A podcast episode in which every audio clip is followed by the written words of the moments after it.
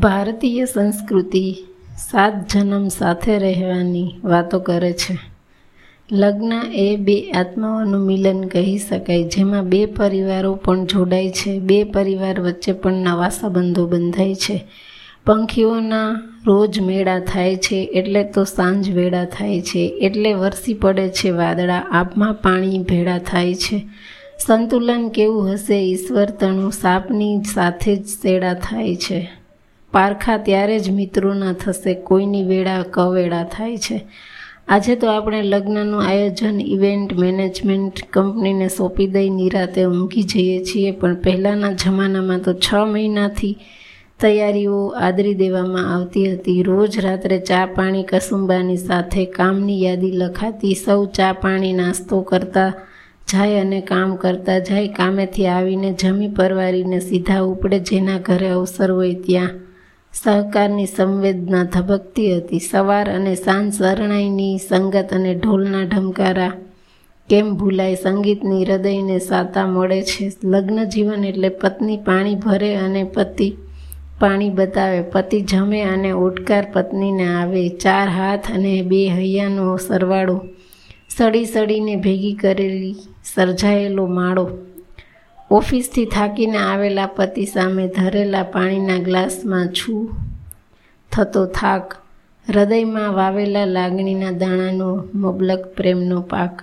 ઈશ્વરે સર્જી આપેલો અદ્ભુત સંબંધ સપ્તપદીના સરનામે લગ્નમાં, સંલગ્ન થવાનું હોય છે. પતિ પત્નીના સંબંધમાં મોકળાશનું મધુવન છે. પારદર્શકતા, પ્રામાણિકતા અને પ્રવાહિતાની ત્રિવેણી તો હોય જ.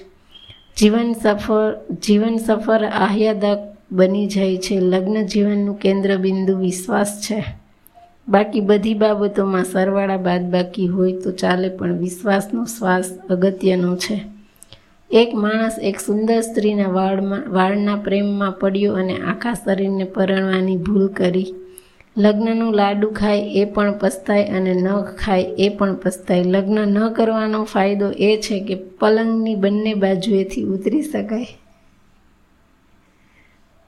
અને ગેરફાયદો એ છે કે પલંગ પરથી પડી જવાનો ભય રહે છે.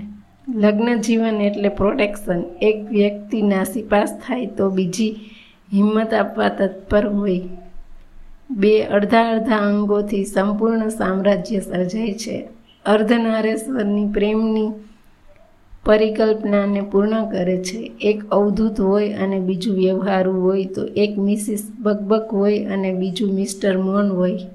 એક લાવારસ હોય અને બીજું સરોવર હોય તો પણ જીવનનું ગાડું ગબડી જાય છે. ગણિતમાં ઓછા માર્ક ભલે આવે પણ તમે સિત્તેર ટકા ઉપર જાવ એટલે ભયો ભયો. લગ્ન જીવનમાં એક પાત્ર જરા ઢીલું પડે ત્યારે બીજા પાત્ર એ મજબૂત થવાનું હોય છે. લગ્ન પહેલાંની અઢળક વાતો વડીલોની ત્રાસી નજરમાં આવે પણ આ સંવાદનું સત્ર, શસ્ત્ર દાંપ્ય દાંપત્ય જીવનમાં અતિ મહત્ત્વનું બની રહે છે. બેલેન્સ ખૂટી જાય ત્યાં સુધીની વાતો ભવિષ્યમાં બેલેન્સ પૂરનારી બની જાય છે. હેન્ડસેટમાં સ્થાન મેળવવું સહેલું છે પણ હાર્ટમાં અઘરું બાજીરાવ જ્યારે મસ્તાનીને લઈને મહેલમાં આવે છે, ત્યારે પ્રથમ પત્ની કાશીબાઈ કહે છે કે, આ સ્વાગત માત્ર ઘરના ઉંમરે જ થાય છે, હૃદયના ઉંમરે નહીં. દાંપત્ય જીવનમાં સમજણનો સ અગત્યનો ભાગ ભજવે છે. એની સામે તમામ અભાવો પણ નાના લાગે. ગોવર્ધન રામ ત્રિપાઠી કહે છે કે, જડ શરીરનો વિવાહ નથી, પણ ચેતન હૃદયનો વિવાહ છે. જેને શાસ્ત્રકારો વરણ વિધાન કહે છે, તે તો માત્ર તેનું ઉપકાર ઉપલક્ષણ છે. સ્ત્રી અને પુરુષના સહજીવન શરૂઆત માટે આદિકાળથી એક વ્યવસ્થા ગોઠવાતી આવે છે, જેને લગ્નનું નામ અપાયું. ખરેખર તો લગ્ન એ બે આત્માઓનું મિલન કહી શકાય, જેમાં બે પરિવારો પણ જોડાય છે. બે પરિવાર વચ્ચે પણ નવા સંબંધ બંધાય છે. નવા સંબંધોને નવા આયામ મળે છે પુત્રવધુ એટલે પુત્રથી વધુ. એ જ્યારે અજાણ્યા આંગણામાં પોતાનું સર્વસ્વ ત્યાગીને આવે છે, ત્યારે એના સર્વસ્વ બનવાની જવાબદારી પતિની હોય છે. નાળિયેર નાળા છડી નાગરવેલના પાન, દર્ભ, પંચામૃત, અબિલ, ગુલાલ, કંકુ જાણે થનગનાટના પ્રતીક બની વાતાવરણને તાજગી બક્ષે છે. વાસંતી મદલોલ ડોલ નવતા, વાયુ હિલોળી જતા, ચારુ ચંદરવા ચકોરચિતના પાનેતરોના પ્રીતના. મોહ્યો યૌવન માંડવો લહેરાતા લાવણ્યના તોરણે, આયુના અભિલેષ, સુદંપતિ રચો, સાયુજયના સ્વસ્તિકો. કોઈ સાથે હોય તો એ આનંદ બેવડાઈ જાય છે અને મનગમતું હોય તો તો આનંદ ત્રેવડાઈ જાય છે. બેને બદલે ચાર ડગલા ચાલે ત્યારે મંજિલ પાસે આવી જાય છે. તેરા સાથ હે તો મુજે ક્યાં કમી હે? ભાઈ બહેન માતા પિતા કાકા કાકી અને અન્ય સંબંધોમાં એક મર્યાદા છે, પણ લગ્નમાં પતિ પત્ની બહુ બધું જ કહી શકે છે. મજાકમાં કહેવાય છે કે પહેલું સુખ તે જાતે નરી અને છેલ્લું સુખ તે ફેરા ફર્યા.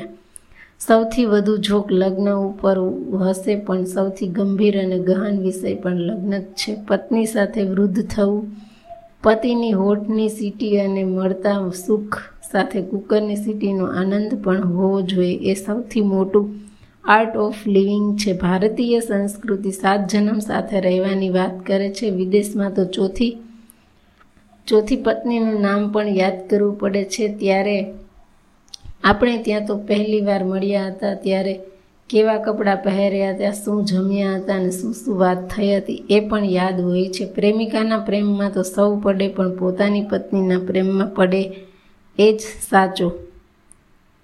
બધે જ ગુણની પૂજા થાય છે, સંપત્તિની નહીં, પૂનમના ચંદ્ર કરતાં બીજનો ક્ષીણ ચંદ્ર જ વંદનીય ગણાય છે.